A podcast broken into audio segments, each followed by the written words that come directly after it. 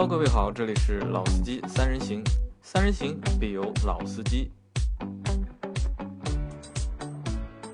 Hello，大家好，欢迎收听《老司机三人行》，我是杨磊。大家好，我是老倪。大家好，我是周老师。大家好，我是阿 Q。啊，今天的节目比较特殊，我们又是四个人，因为我们有时候在聊一些就是比较有聊头的话题，或者是人多的时候，我们就会四个人一起来和大家做这个节目。因为之前我们做过车模的时候是是四个人的，好像上两周也做过一次四个人的节目，四个人的对对吧？然后今天又是四个人。关键是话题有的聊。啊，话题有的聊，其实也不是有的聊吧，我们我们也想去尝试一些多一点的，就是做节目的方式，或者是做内容的方式。那这一集呢，我们会聊一聊一辆最近上市的一辆车，但这个车还没上市，发布会是已经开了，然后是上汽大通的 D 九零。然后这个话题我们本来是想在上周聊的，但是上周呢，大家都觉得好像准备还不够充分。那所以就是拖到了这个星期才和大家去聊这辆车，因为我想聊这个车的原因是什么呢？是因为我觉得这个车带给我们带来了很多新的东西，然后我也把这当初我把这个视频啊，就是他那个发布会视频，我发给大家看了嘛，我让你们都看过没有？老倪看了吧？我看过了。看了，感觉怎么样？呃，小米发布会吗？小米发布会，我觉得不如小米发布会，但是没学像，啊没没学好。因为其实呃类似这样的一个发布会啊，就是这次就是大通上市 D 九零上市的发布会做的还是蛮就是蛮互联网化啊、蛮互联网化的，就是在学一些就是因为小米啊、锤子啊，嗯他们都是学乔布斯嘛，学苹果的嘛，但现在呢就是可能汽车企汽车品牌的上市的发布会也开始学就是。手机的那些品牌嗯在做的那些发布会，但是做的还蛮惟妙惟肖的。呃，也不是，就是还蛮烂的，我觉得。可能节目他们那个主要还是主讲的人的分量不够。呃，主要分量不够，因为都是国企的一些就是老的领导，口口才可能就是口才上面就是稍微就是差了一点。好吧，那就是闲话少说啊，就是那我们开始我们的节目啊。那这辆车大家其实已经从网上啊，从视频上已经有了比较多的一个了解。那阿 Q，我们从你开始，就是你看到这辆车的时候，就是给你这辆车有哪些点，你认为是蛮有这辆车蛮吸引你，或者是你觉得这辆车这些点是这辆车的一个特点？蛮吸引我，呃，可能说我比较关注吧，因为硬派越野车也是一直在我的关注范围。虽然喜欢，但是呢，可能从考虑买它的角度上说呢，还是比较远。那么说说这个车啊，这个车的话，对我最直观的一个感觉就是，嗯，二十万、二十五万以内的一个车价，它可能说是有大梁，能坐七个人，而且能宽敞的坐七个人，跟那种奇骏奇骏坐七个人完全不是一个等级的。能坐七个成年人、成年男性的一台能跑西藏啊、跑拉萨的这么一一台车，还是很有特点的。还有就是，嗯，这个车型的外观没有之前国产车的一些硬派越野车的模仿这么重的一个痕迹，还是外观比较接近于城市的 SUV，比较比比较有噱头，还有它的一些个性化的一些定制。那么这个是给我的一个就是初步的一个感觉。就是它的一个定位，或者是它这个产品就是蛮独特的，对吧？对，蛮独特的。因为这个价位你能选到七座的，能坐七个人舒服的 SUV，其实是没有的，啊其实是没有的。这个价基本上找不对，其实没有。你像去年呃，今年还是去年，去年刚刚上市的 GS 八，GS 八呢也只能说勉强能坐坐了坐七个人，但是要谈到像 G 幺八一样坐七个人坐了舒服，好像还不至于不到这个程度。那么这个车刚好卡在这个这个这个节骨眼上，有这么大的一个优势在。就是这辆车的一个车身结构和这辆车的一个定位，你觉得是蛮吸引你的，或者可以成为这辆车的一个特点，很大的一个卖点，很大的一个卖点。对，因为这个价格区间可以很舒服的坐七个人的 SUV 还真的没有啊。像途昂的话，毕竟三十多万起。对，而且途昂不带梁，对，啊，那老倪你来说说看。我对于这个车的感觉，当然是从车展上面我们稍微匆匆的过了这么一眼，车展上这辆车还是蛮吸引眼球的，对吧？应该是看上去蛮威武的一个一个外形。那我觉得从发布会上面来看，包括现在的大通官网上面去看到一些车辆的相关的一些硬件的指标吧，我觉得都是呃，应该说是配置各方面都蛮好的，蛮吸引人的。那么主要的是说呢，因为老倪还是一个有一些越野之心的人，还是很想有一台能够陪着一起走一些远路，或者说呃一些坎坷的路的这样的，那我对他还是蛮也蛮有想法，也蛮有想法。那么应该说，就像前面两位在讲的，这个价位段，这个尺寸做的能够舒舒服服的完成六到七个成年人的这个这个乘坐啊，那么再加上它又没有太多的我们说的中国自主品牌很多抄袭的痕迹，对吧？也不是一什么中国牧马人啊，对对对车，对，那么我觉得可能从它现在的这个配置也好，包括它内部的这些内饰，可以看得出，它走的这个硬派越野车的这个取向，还是尽量往舒适方面去靠的啊，而不是像牧马人这样的一台纯硬派越野车里面硬的你根本没有办法去长途去做的。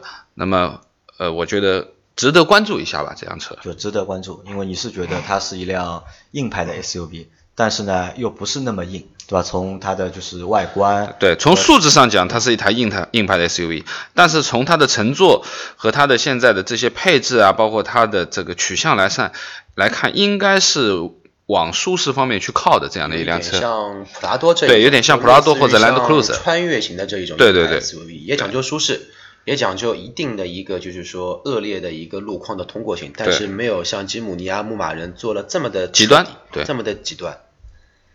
那周老师，啊，我来说一下，就是说，因为我最近蛮关注那个硬派的硬派的那个 SUV，为什么？就看了《战狼二》嘛，对吧？哦里面那个 现在全国人民都中这个毒，对吧？都对硬派 SUV 所以都，所以我觉得就是 D 九零上市的这个时间点还蛮巧妙的，发布的这个时间点蛮巧妙的，傍热点正好是大家可能会关注那个硬派的 SUV，但是好像北汽好像不太关关注这件事情，对，所以 BJ 四零也没有相应的一些动作。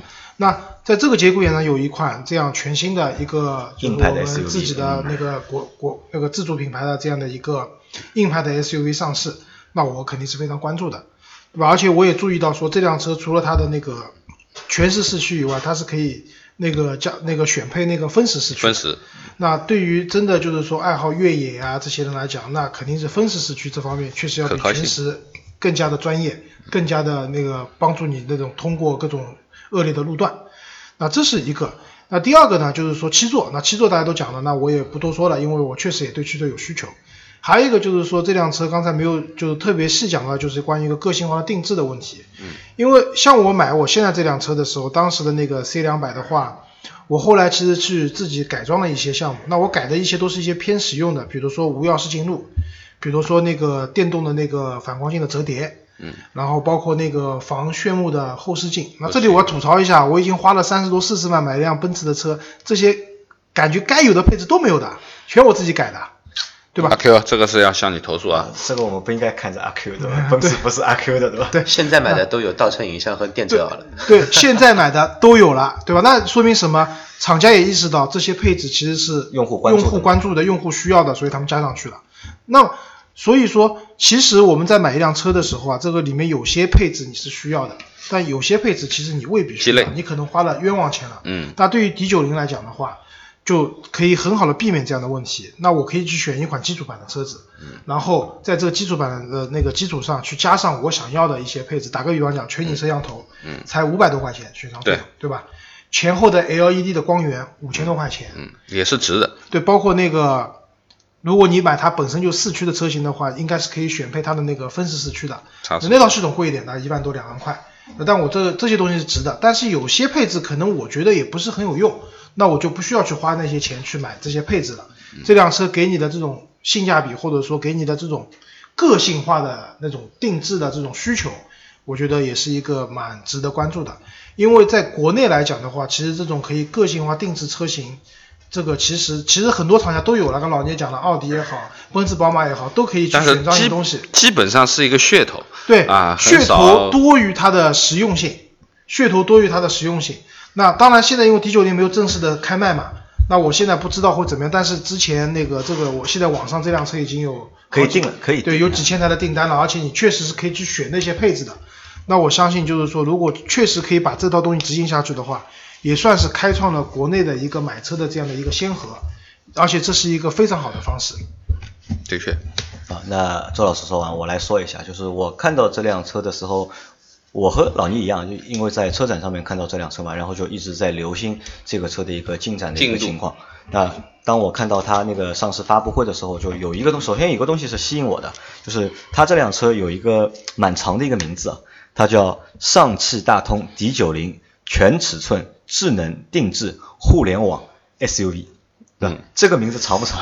如果这辆车是个人的话，去报户口肯定不给报。啊，这可能是就是了这可能是目前啊，就是中国所有自主品牌车里面大概名字最长的一辆车了。我觉得这个名字啊，可以媲美 NBA 那个火箭队以前那个姚明的队友 莫穆大叔啊，对吧？穆大穆大叔的全名的话加在一起好像有五十多个单词。啊，所以就是，而且你看，从它这个车的，就是单从名字上面，我们就可以看到很多的很大的一个信息量。首先，它是一个全尺寸的 SUV，但它是现在是五米多少？五米五米零五五米零五但五米零五理论上应该不能算全尺寸吧？啊，对算不上算不上，算不上应该只能算一个大七座。但对对但还没到就是全尺寸这个这个级别。对然后它是智能定制，那定制就是就像前面周老师说的一样，啊这个符合了这个符合符合嘛，就是它是它可以定制，然后智能定制呢，它可以在网上。就是我们可以通过 A P P 或者是通过微信，通过就是它的官网网上自己选那个订单。那这个可能是学谁的呢？我就是学特斯拉的。嗯因为特斯拉是现在订车都是在网上订的嘛。嗯，然后互联网 SUV，那这个互联网 SUV 的这个我觉得也不算一个新概念了，像从那个 S 呃那个荣威的那个从上汽三五零那个 Incarnate 开 X 五始就开始啊，对，有了。从其实叫的最早的应该是三五零，荣威三五零，荣威三五零和那个 SX 啊，不是那个 RX 五 RX5 X 五啊，就是荣威的 X 五，对因为 X 五也是一辆，就是它号称自己是一辆什么智能的互联网智能互联网 SUV，对吧？那然后然后从从这个名字上面就我一看哦，呃，蛮屌的，或者是蛮蛮有噱头的，因为上海人话就刚没有噱头，你就可这种像这种的营销啊，那我觉得可能就是对上汽来说就做起来会更得心应手一点，对吧？虽然也是一辆就是就是还是一辆蛮蛮逼的，就是那蛮种就是鸡蛮鸡肋的一个啊，配其实还是个蛮鸡肋的一个就是品牌吧，其实还是一个蛮鸡肋的一个品牌，不算一个什么主流的一个太好的一个自主品牌，但是能够搞这样的花样，但是搞的呢又不让人觉得就是难受。那可能这个我就是在营销上面，就是他们还是就是蛮用心，这个蛮吸引人的这一点。因为我们是做汽车营销的嘛，就我们对所有厂家这种就是各种各样的营销的方式啊，或者是套路套路啊，都会比较感兴趣，就想去研究一下。至少这是一个新的套路。啊，这是一个新的套路，对吧？好，那这是第一点比较吸引我的。那第二点吸引我的是什么呢？就是它的一个就是七座，因为对我来说，就是我现在七座对我来说是一个刚需，因为我有两个孩子，然后孩子也在慢慢的变大。我儿子今年已经长十岁了，大长大啊变大啊，长大啊，长大。那可能七座对我来说是一个刚需了，就是我可能就是真的是需要一台就是七座车，随便你是 SUV 也好 MPV 也也好，那可能七座对我来说是比较实际的一件事情。但是我们可以看到，就是在目前市面上面呢，我们能买到的七座，就是价格相对便宜的七座不太多。嗯，要么就是像 G L 八，呃，我我觉得就是打着很多的七座的这个名对了，就是基本上尺寸啊各方面都是在四四米七、四米八这样上下。那么这个第三排完全是一个婴儿座的这样的一个标准，对不对我？想插一句，就是设置这种七座的设计师，你舍得让你的小孩坐最后一排吧？你都不舍得让你的小孩坐最后一排，你把它弄出来干嘛？对的啊，这个其实是目前的就是一个七座的一个问题。所以我们抵制假七座。啊，抵制假七座，对吧？哈，那七座对我来说是一个就是比较大的一个亮点，对吧？还有还有一个第三个亮点是什么呢？因为它这个车可以定制嘛。但我和周老师不一样，因为周老师可能是比较就是技术控啊，或者是对配置啊，或者对操控啊，会有比较多的一个要求。但对我来说呢，我可能对第二排的两个独立座位有比较大的一个就是嗯期待，因为你们去看，就是这是一辆 SUV，我们可以看一下目前就是市面上能够买到的 SUV 里面，第二排是两个独立座位的，好像仅此一辆。五十万以内应该是就这一台，之前应该是那个别克的昂克雷，昂克雷有过那个二加二加二的这么一个座位，再贵的话就是 S 九零啊，叉 C 九零有叉 C 九零叉 C 九零可以做那个，就是第二排可以做就是单个座位的。呃，那么这个定制就跟途安定制一样的呀，你订不到车的啊，因为途安的话，就是途安它是有第二排，就是可以放两个座位的嘛，但是需要定制，因为我去店里问过嘛，然后它是其实它是不接受这个订单的。然后之前的，好像现在新的那个进口大众的那个呃夏朗夏朗夏朗那是 MPV 嘛 MPV，它现在就是它本来是二加2加三加3加2二的，那现在它也有了就是二加二加二的这2这样个配置。那二加二加二对我来说是比较蛮蛮有吸引力的。那可能这个车也对我来说是一个比较大的一个就是吸引点吧。但除了这个之外的话，就是你们前面说到的那些呃大梁也好啊，就是分区分时四驱也好啊，那些就是越野的性能你你不是很关注啊？对我来说，这个我不太我不太关注，但反而我会有一个问题啊，我就是在想，一辆非承载式的车身的 SUV，又是七人座的，它的这个舒适性到底会是怎么样的那现在肯定你开不到 D 九零吧？啊？对，那建议你去普拉多开开看。去坐一下普拉多。呃，我觉得可以不要开普拉多，也可以不用坐普拉多，你可以打开你的那个 Uber，叫一个那个叫一个专车，你坐在大通的那个 G 幺零后面，也可以大差不多基本上六七成的功力应该是有的，因为发动机、变速箱肯定是一样的。因为大通我坐过嘛，我觉得还是能接受，就是没有就是不像你们和我说的，就是非承载式的车身会比较呃，颠簸。我我记得我们上次做的那集非承载式车身，完全是应对于我们讲的极限的极限啊啊，纯硬派的那种 SUV 硬派的。那么这款应该不能算我们说纯硬派的 SUV，它应该是更往舒适的取向。虽然它有一个硬派的底子，包括它的分时四驱，对吧？它其实是有这个功底的，但是因为它的这个可能呃，最终想要适应的人群，还是一些心里有一些小骚动，但是又想追求一些舒适感的这些人群啊。就是我嘛，对吧？想想对吧？买买个硬派的装个叉，对吧？然后呢，也不能太不舒服，对，包括车子的操控性啊，包括后排的乘坐的舒适度啊。就像如果你坐牧马人的话，你后排那个颠簸度其实是大部分人没办法接受的。嗯啊，那的确那前面我们四个人就是我们聊了一下我们对这个车的一个初步的一个印象。那阿 Q 我问你啊，如果我们前面我们谈了印象嘛，就我们前面谈了印象，那如果我们现在要去谈，我们会不会去购买这辆车？你会不会去购买这辆车？你说现在要购买，现在对吧？最近我也比较冷静，对吧？思绪开始成长，就跟你说要开开开始发了，开始发出来了。最近也没什么一个换车的计划或者想法，也没有什么车对我有很大的兴趣。你说换呐、真的说哪天脑子发热，跑过去看看好之后试了一下，感觉还可以的，有这个微乎其微的可能性会去买一台。但是如果说是换一种角度，就是说我现在是有这么一个七座车的需要，预算呢就二十五万左右，那这个车型可能说是占比的一个分配会比较大，因为市面上没有这种类型的车，然后我又是一个。对吧？就是比较特立独行、比较奇葩的一个人，想走就走的一个旅行，我也不是没有做过。然后说出去就出去，这个车呢，出去玩肯定是很适合的。但是像前面在节目没有录之前，周老师跟老倪说的，在市里面开呢，这个油耗是一方面，然后包括停车啊，包括一些走一些比较拥挤的道路，这个车也是有它的一个缺陷在。好的，你把别人说的话都说掉了。哎，对啊，所以说你们要再排练一下。我说嘛，我比较特立独行嘛。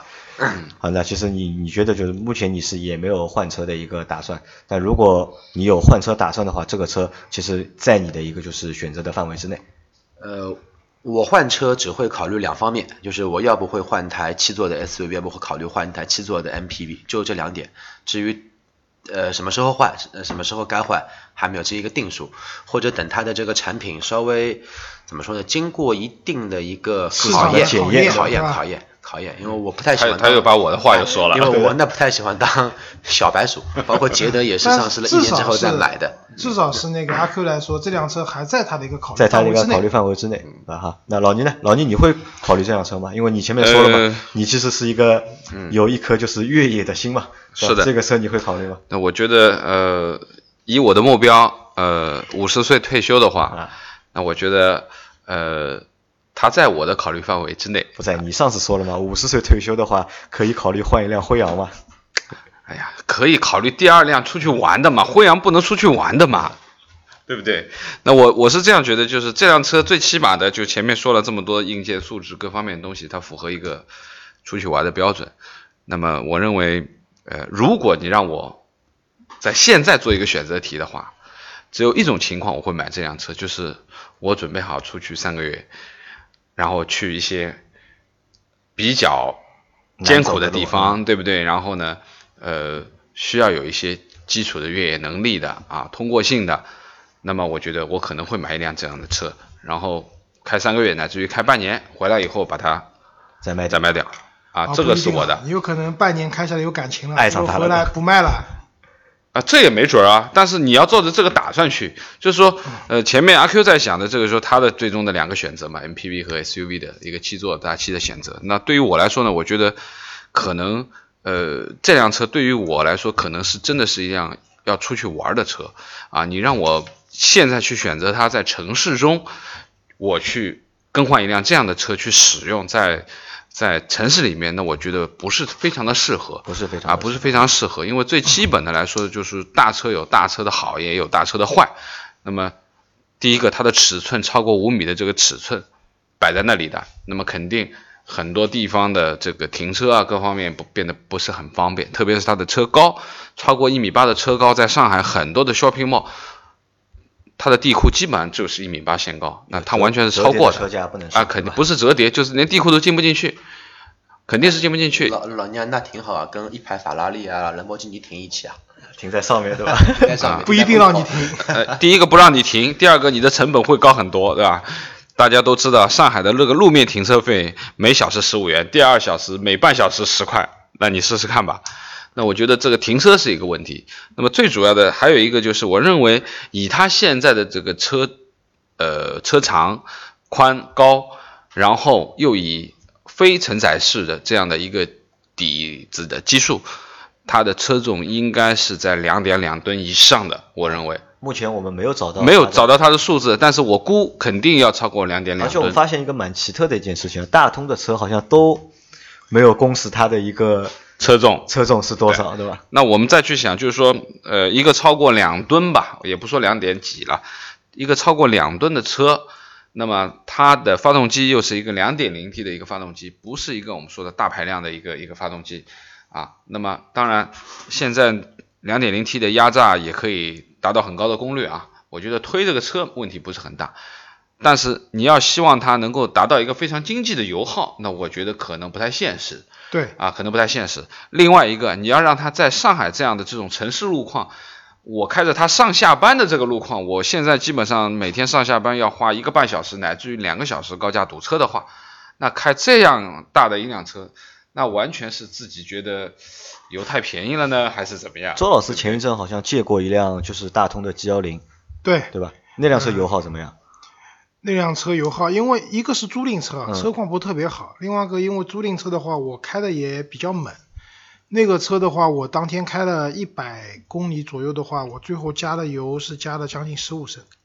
十五升，对，那你就是那辆 G 幺零的话，可能就是油耗要达到十五升。那正常开的话，G 幺零可能没那么高，但是我觉得就刚才老倪讲的这个车的车重啊，包括它这个，其实二点零 T 放在这车上有点小马拉大车的意味了。那如果是这种情况的话，我觉得这辆车在市区里面使用的话，它的油耗十三到十五升是跑不了的。肯定是跑不了的，对。那我觉得可能碰到我们这种上班高架堵车的情况，奔个十七八也都是有可能性的。啊差不多啊，你问问看杨磊的那个 Q 五零和那个周老师的 C 两百在市区开，油耗也不会低于十一二升的呀。我没有，啊，没有，真没有。我九点二。啊，那你你不上下班挤高峰的呀？你是、你是睡到中午再过来的，啊，对的，啊周老师也差不多。我那辆 C 两百的话，基本上如果市区里面纯那个就是每天上下班开的话，百公里油耗十升左右吧。十升左右。那好了，那说我吧，SUV 现在就我呀，啊你多少？你的 Q 三两点零 T 吗，啊，两点零 T，对不？对？而且我的车重肯定没有两吨啊，只有一点七，一点七，嗯，当然我也是四驱的，对不对？十二升啊，十二升啊。那那个车，我觉得 D 九零没个你没有十五升，肯定没个十五拿不下来的升打底，我觉得十五升打底。老倪的用车条件啊，这个路况比较恶劣，对吧？就是他呃，我我不认为我的路况非常之恶劣。那么我觉得就是说，呃，有一段拥堵的部分，因为我家里住的比较远，其实我在高架上面也跑的蛮多的，有一段，但是。进了内环那就完蛋了，你基本上就是肯定就是按照这个油耗去了嘛。啊，那周老师，你来谈一谈，如果你你会不会去选这辆车？我我比较矛盾啊，你就是人有感性和理性两面嘛。从感性的角度来讲，对吧？我会选这个车的，对吧？硬派 SUV，对吧？然后那个选个分时四驱，甚至在后桥自己花钱再去加把锁，对吧？那这辆车基本上出去无敌了，对吧？但是呢。就是从理性的角度来讲呢，就是说这个去买这个车呢，还是需要一些勇气的。因为第一个需要勇气，对，为什么？第一个就是说我这个人就对品牌还是有一些要求的。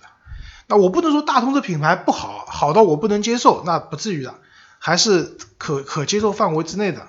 但是呢，就是说综合考虑，就是说家里面的人用啊，或者怎么样啊，那对于我来讲，那大通这个品牌的话，确实不是一个最好的选择。那。第二个呢，就是刚才讲的油耗这东西，我也不多赘述了。那但是也讲到，就是说，因为我也两个小孩嘛，对吧？女儿还小一岁都不到，儿子十岁了。那我肯定是希望是说，我买一辆车，如果我买辆七座车或者六座车的话，我是为我的家人准备的。我希望他们可以坐得很舒服在车子里面。那可能在这种情况下的话，一些大一点的 MPV，或者说一些城市型的那种偏偏舒适豪华型的这些 SUV，可能更适合我。对吧？然后还有一个呢，我本身自己也有一个选择困难，我困难症的问题，就是说我会对着饿了么看半个小时，最后不知道选吃什么东西，然后就不吃了。对的，还还是全部再点一点。不是再点一遍，不是他选了半小时，然后就是再来一单，就是找以前的订单，然后再来一单。因为就是这个，我为什么这么说呢？就是说我现在就确实是有买车的打算了，但是我买车的打算是说我有可能把我现在的车换掉。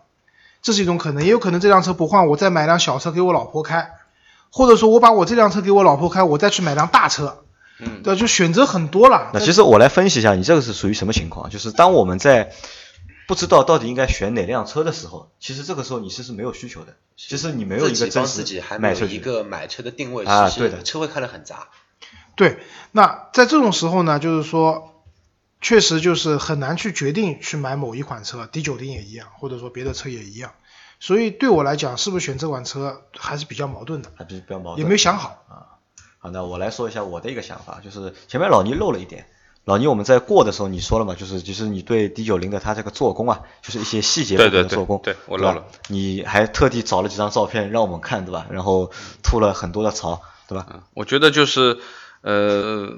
外观上面我们没话讲啊，现在很多自自主品牌的车外观都做的蛮好的啊，不有没有太大的这个讲法，或者说所有的钣金啊，现在漆都做的蛮漂亮的。